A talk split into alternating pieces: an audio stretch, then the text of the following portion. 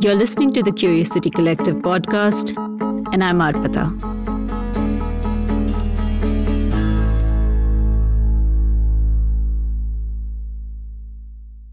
In a TED talk in 2013, author Pico Iyer spoke lyrically on the topic, Where is Home? Having been born, raised, and then later having worked across a number of countries and places, Pico Iyer in this talk expanded on the outcomes of the globally growing multicultural identity and spoke with humor and excitement on how it's transforming the notion of identity and belonging. The number of people living in countries not their own now comes to 220 million. And that's an almost unimaginable number, but it means that if you took the whole population of Canada and the whole population of Australia, and then the whole population of Australia again, and the whole population of Canada again, and doubled that number, you would still have fewer people than belong to this great floating tribe.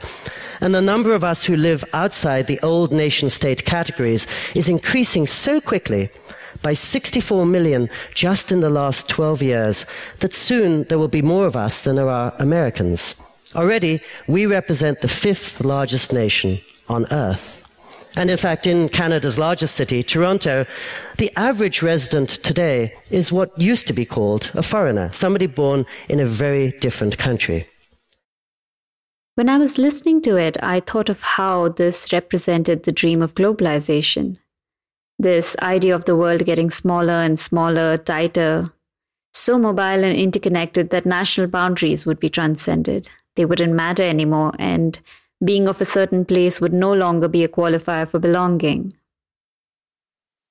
Certainly, when I'm traveling, especially to the major cities of the world, the typical person I meet today will be, let's say, a half Korean, half German young woman uh, living in Paris. And as soon as she meets a half Thai, half Canadian young guy from Edinburgh, she recognizes him as kin. She realizes that she probably has much more in common with him than with anybody entirely of Korea or entirely of Germany. So they become friends. They fall in love. They move to New York City.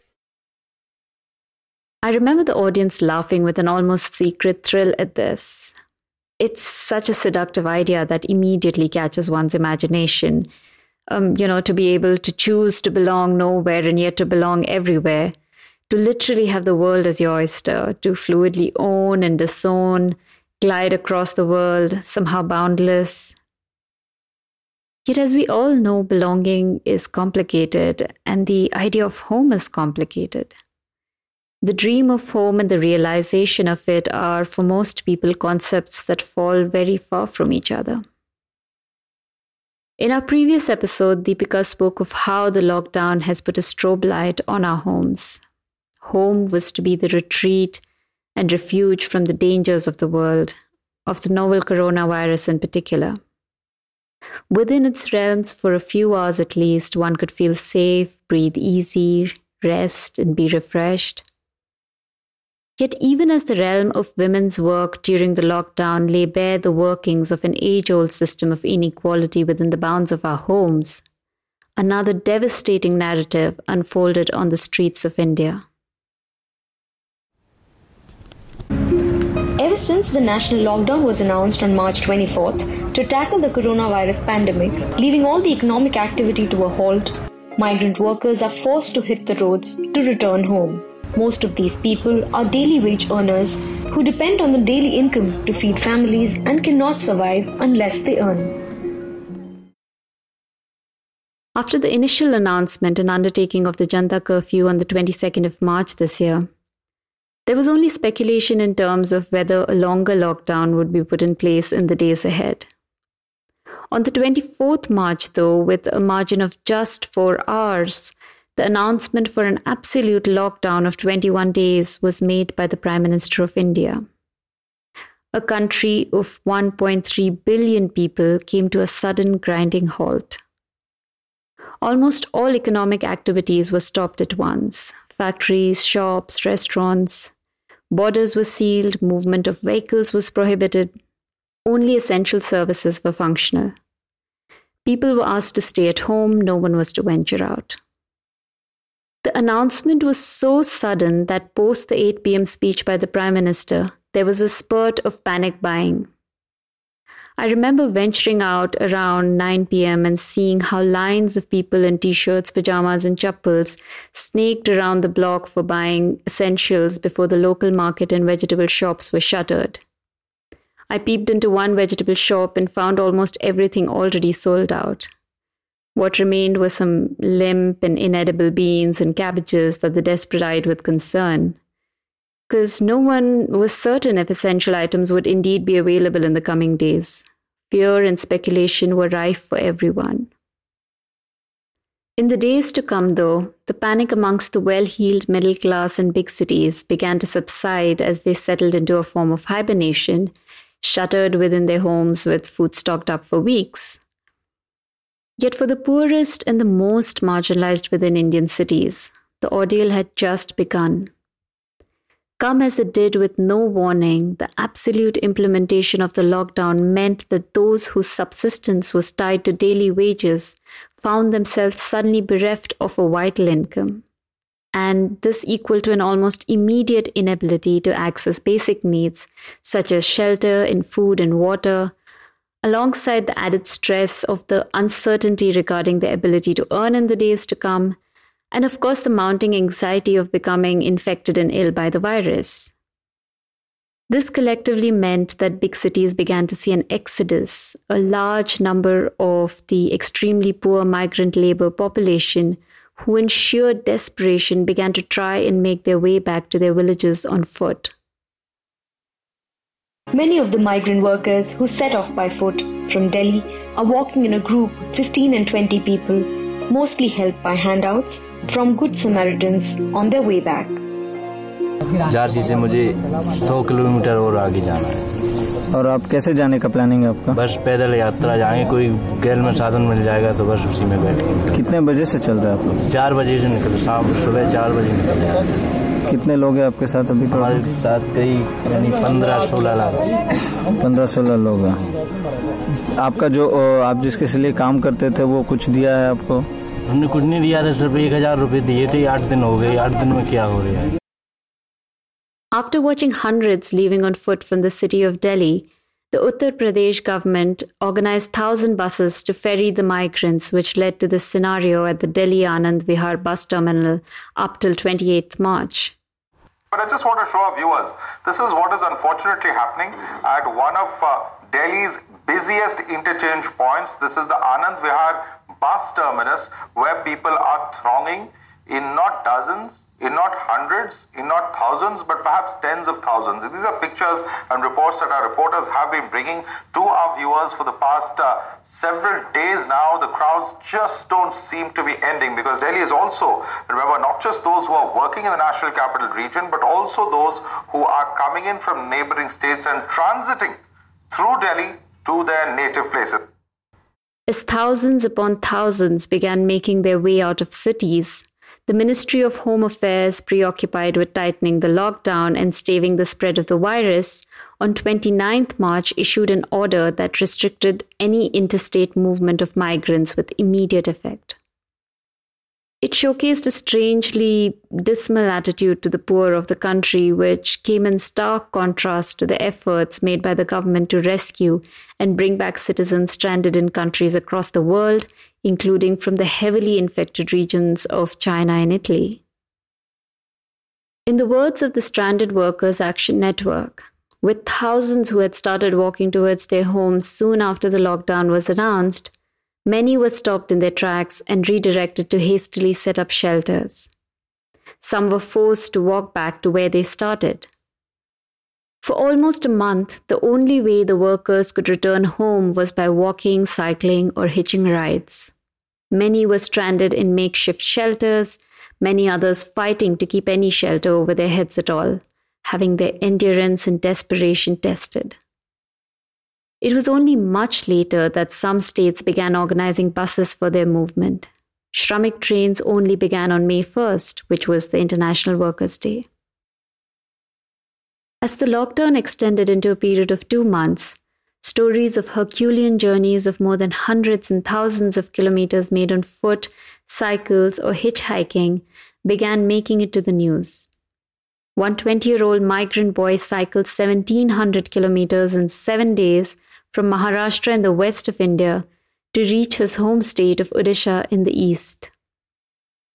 On the road were not only laborers from the cities, but also those who were out of work from other regions where factories and farms had come to a standstill undertaken in moments of deep duress with little or no access to food, water, or shelter through the length of their journey in the height of Indian summer, with temperatures soaring to 40 plus degrees in many parts of the country.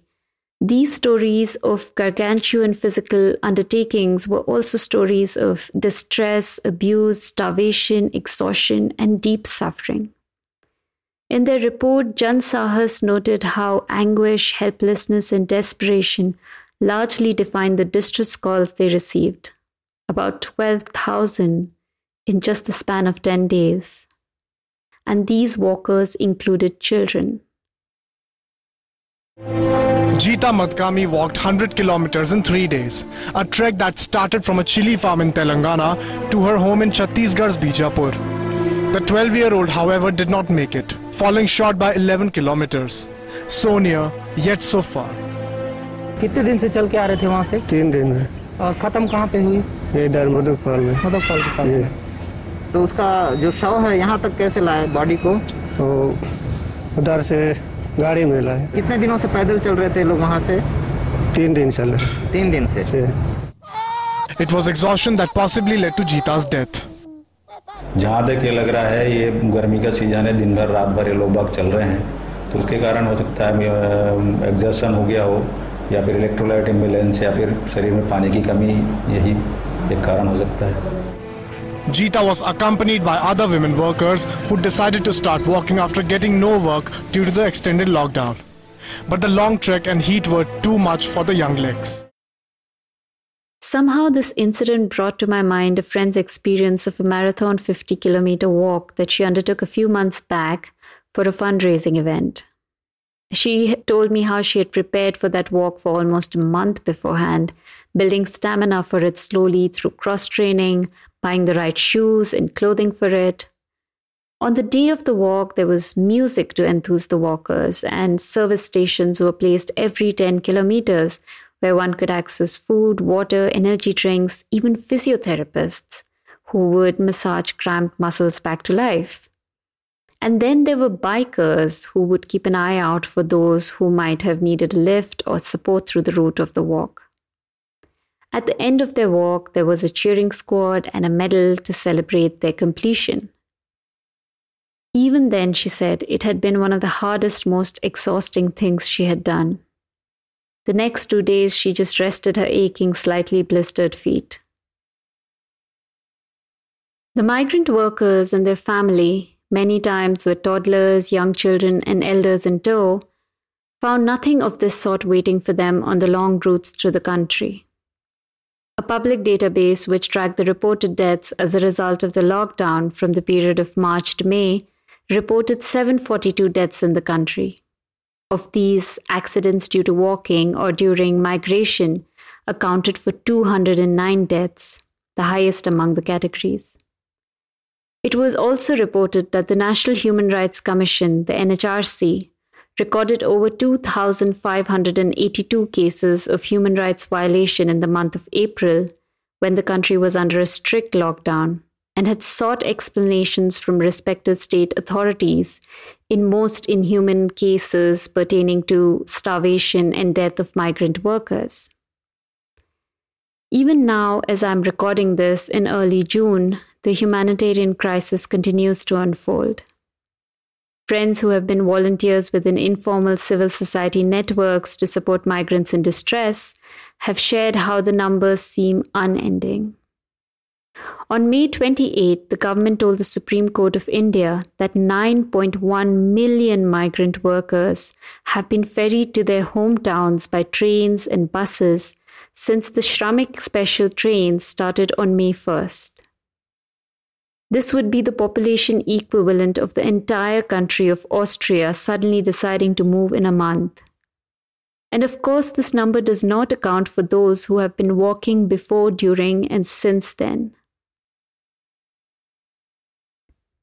Civil society organizations, which have been firefighting to provide support and build a larger picture of what has been taking place, have been releasing reports that give us a glimpse of the extremes the poor have been pushed to by the lockdown. Azim Premji University, in collaboration with several NGOs, conducted a phone survey of 4,000 workers across 12 states of India to gauge the impact of the lockdown on employment, livelihoods, and access to government relief schemes, and made this conclusion based on their data.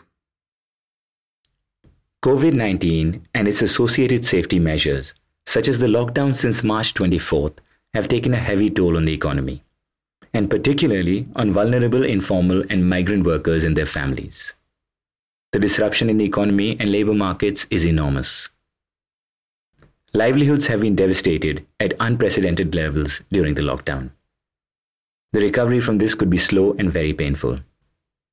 The immediate relief measures do not appear to be in proportion to the severity of the situation on the ground. Their survey found that two thirds of workers reported having lost their employment. It also pointed out that urban India was most severely affected. 8 in 10 workers in urban areas and almost 6 in 10 workers in rural areas lost their employment, and half of households reported that they did not have enough money to buy even a week's worth of essential items. A report on a rapid assessment on the impact of lockdown on uh, migrant workers, undertaken by the organization Jan Sahas, shed similar numbers. It said our survey indicates that a majority of the workers do not have sufficient ration to sustain this week. They have already lost between one to three weeks of work and will be further out of jobs for the next three weeks. In another report, 32 Days and Counting, SWAN or the Stranded Workers Action Network reported, based on their 16,863 people they interacted with during relief efforts, that food distress is still high, and 50% of workers had rations left for less than one day. With no cash relief for migrants, 64% had less than rupees 100 left with them. More than 97%, they said, have not received any cash relief from the government. Precarity continues with 46% of calls received being SOS calls, with no money or rations left or had skipped the previous meal. Seen in the light of such dire circumstances, the decision to leave seems self evident. The focus now is slowly shifting from sending states to the ones receiving the migrants back into their folds, the place the migrants associate with the word home. As people are reaching their home states and villages, other issues have begun cropping up. Fearful of the virus traveling on the backs of the weary travelers, stories have started trickling in from receiving states like Bihar and Odisha of the problems faced on arrival. For example, it was reported by the Indian Express that the Bihar government had decided to accommodate all the returning migrants in quarantine centers. More than 4,700 quarantine centers were opened at block levels to accommodate about 4.75 lakh people. Yet, as people began returning, there were centers appointed for those returning from red zones and none for orange and green ones. Those people returned to their houses without undergoing quarantine. There were added issues of centers having inadequate space, infrastructure, and resources to service those who were returning, and this led to tensions and conflicts within villages. Among other issues, it was also reported that doctor visits were irregular, social distancing practices poor, and the new fear of illness and the old stigmas of caste and class just waiting on return. As I read through these heartbreaking narratives, I was reminded of a poem by Somali English poet Warsan Shire about the plight of Somalians leaving their country due to civil unrest. This bit in particular, where she says, I want to go home, but home is the mouth of a shark. Home is the barrel of the gun, and no one would leave home unless home chased you to the shore, unless home told you to quicken your legs, leave your clothes behind, crawl through the desert, wade through the oceans, drown, save, be hunger, beg, forget pride. Your survival is more important. No one leaves home until home is a sweaty voice in your ear saying, Leave, run away from me now. I don't know what I've become, but I know that anywhere is safer than here. I thought of this poem not because cities are the homes that the migrant laborers are getting pushed out of, though for some it might be. The reason I thought of it was because migrant laborers came to cities to escape the difficulties at home, the same homes they are now wearily forced to return to. For years now, P. Sainath, respected journalist and editor of the People's Archive of Rural India, has written and spoken extensively of the deepening agrarian crisis that has been taking hold of rural India and how it is tied to the state of our cities. In one of his recent articles, he narrates a telling experience which, without using big numbers, still showcases powerfully the situation in villages. In 1993, there was one bus service a week from Mehbubnagar in what is now Telangana state to Mumbai. In May 2003, when I boarded that overcrowded bus, there were 34 weekly on that route, rising to 45 by the month end. My fellow travelers were driven by the collapse of the agrarian economy. Among them, a 15 acre landowner who told me his farm was finished and he needed to work in Mumbai. Sitting beside him was his former bonded laborer making the same journey. An agrarian crisis is not only about farming. When millions of livelihoods of non cultivators in allied occupations, weavers, potters, carpenters, inland fishermen, Scores of others tied to the farm economy also collapsed. All of agrarian society entered crisis. In many ways, the lockdown has visibilized what has been happening in cities for a long time. I'm reminded of a conversation I had with a group of children of migrant laborers I was working with in 2014. Um, they were a mixed group spanning the ages of 8 to 17. This was in Bangalore, and we had just finished a mapping exercise where we had pinned the places each child had come from on a map of Karnataka. Most of the colorful threads and pins connected dots in northern Karnataka in districts like Raichur, Koppal, and Yadgir, districts which have been experiencing severe agrarian crisis. Some children had come from similarly stressed villages in Andhra that bordered Karnataka. After a mapping exercise, the kids were given art material and they made two pictures. Uh, one was of their uru, their village, and the second of their home here in Bangalore. And after a busy half hour, they giggled shyly and they held up these uh, pieces of art to share with others. The pictures of the villages were replete with rivers, trees, cows, goats, and even wild monkeys and elephants thrown in whereas the city homes located in construction sites, often in the form of temporary blue tenements, stood in stark contrast. The second set of pictures were bare and, and rather sobering. There were garbage piles and nalas with small triangular tenements in between. Yet one of the older teenagers told me rather straightforwardly Akka, we come here for the wages where we get about rupees 150 per day back home, here at least we get rupees 400 per day. He was helping his parents in a construction site then. Yet, while economic gains were the obvious pull factor to the cities, very obvious to me were also the profound socio cultural and environmental loss that an economic metric like GDP cannot capture or begin to understand, but is deeply relevant to one's holistic well being. What was evident from our conversations and their stories was that it was this sociocultural and environmental value that they attached to their villages that made them feel more like that was home. There, the children had often lived in joint families that watched over them. They went to school, they participated in festivals, They had a chance to play without fear, had access to sanitary, clean, green spaces, had a proper roof over their heads.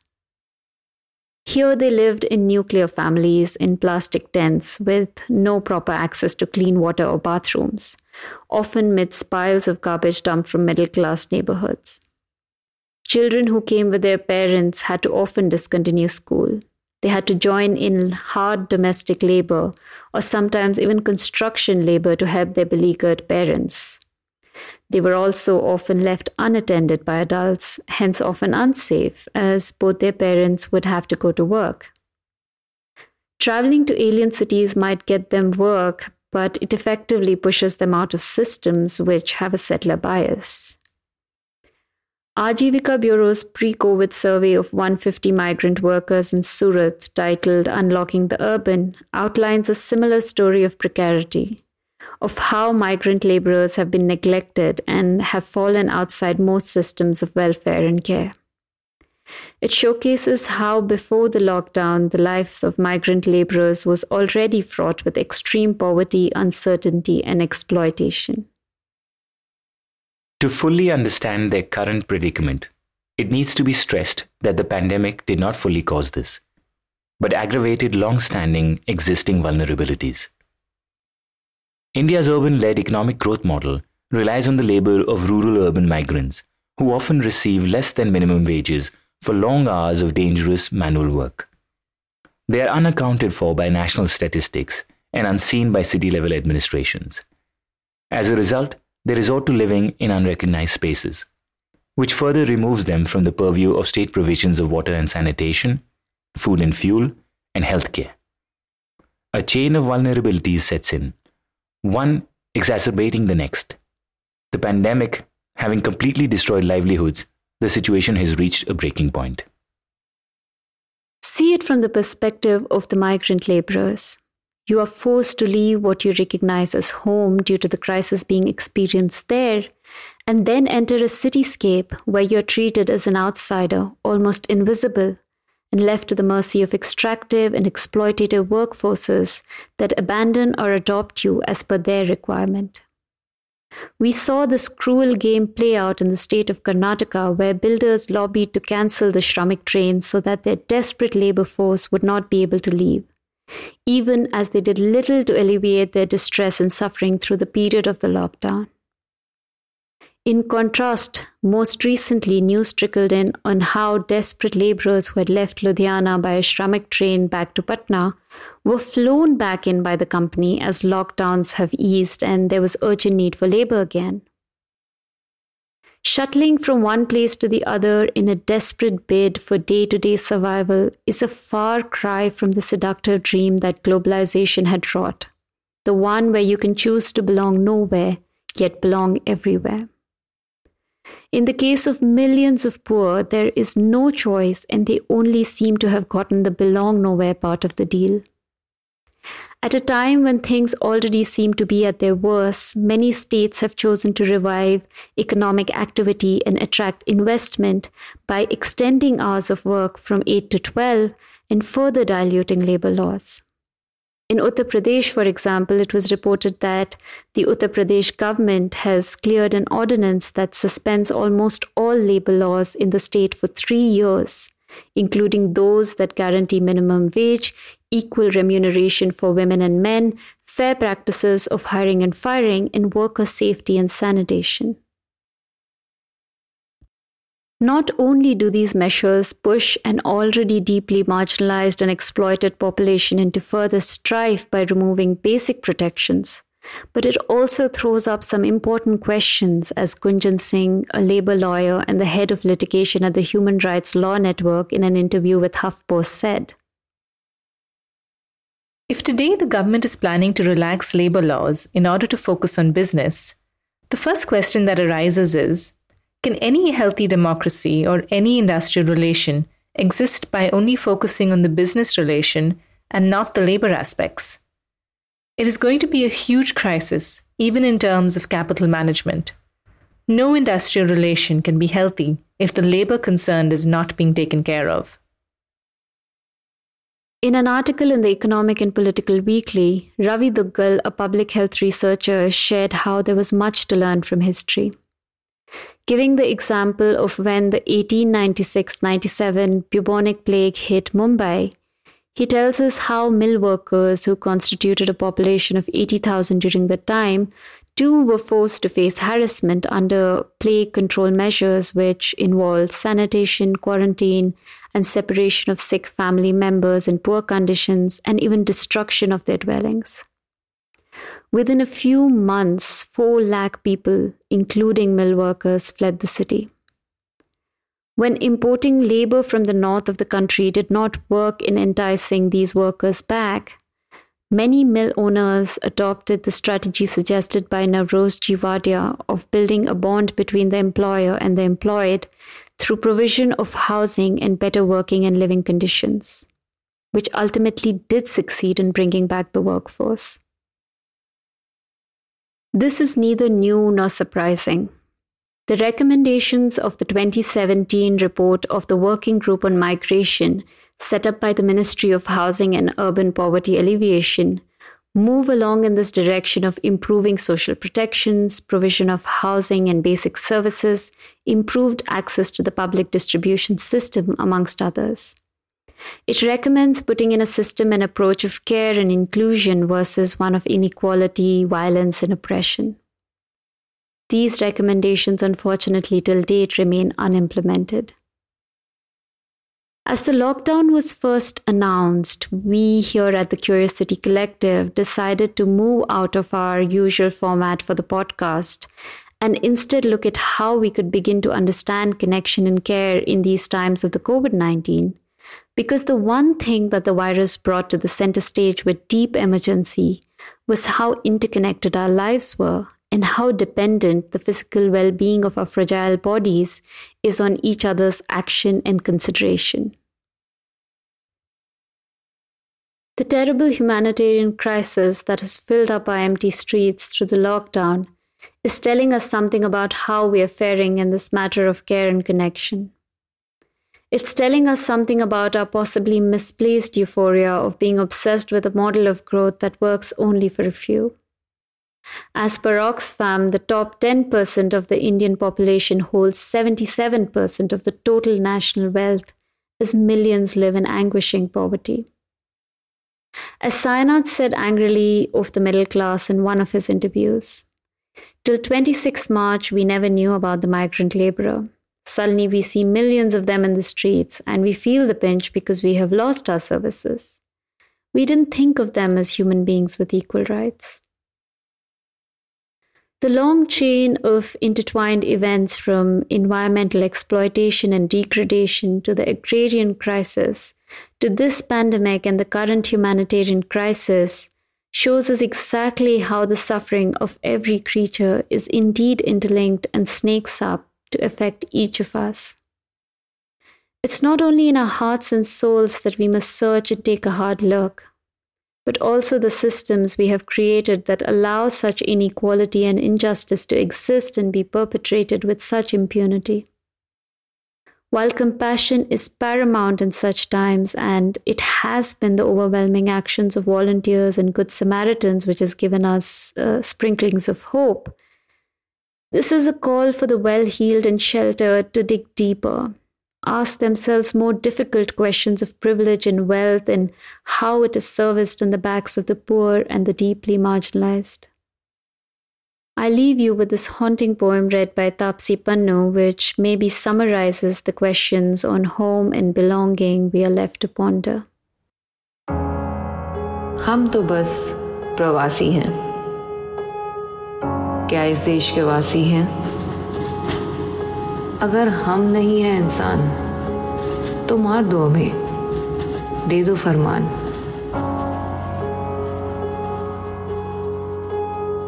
खाने को तो कुछ ना मिल पाया। भूख लगी तो डंडा खाया। फासले तय किए हज़ारों मील के। कुछ साइकिल पर, कुछ पैर नंगे। हम तो बस प्रवासी हैं क्या इस देश के वासी हैं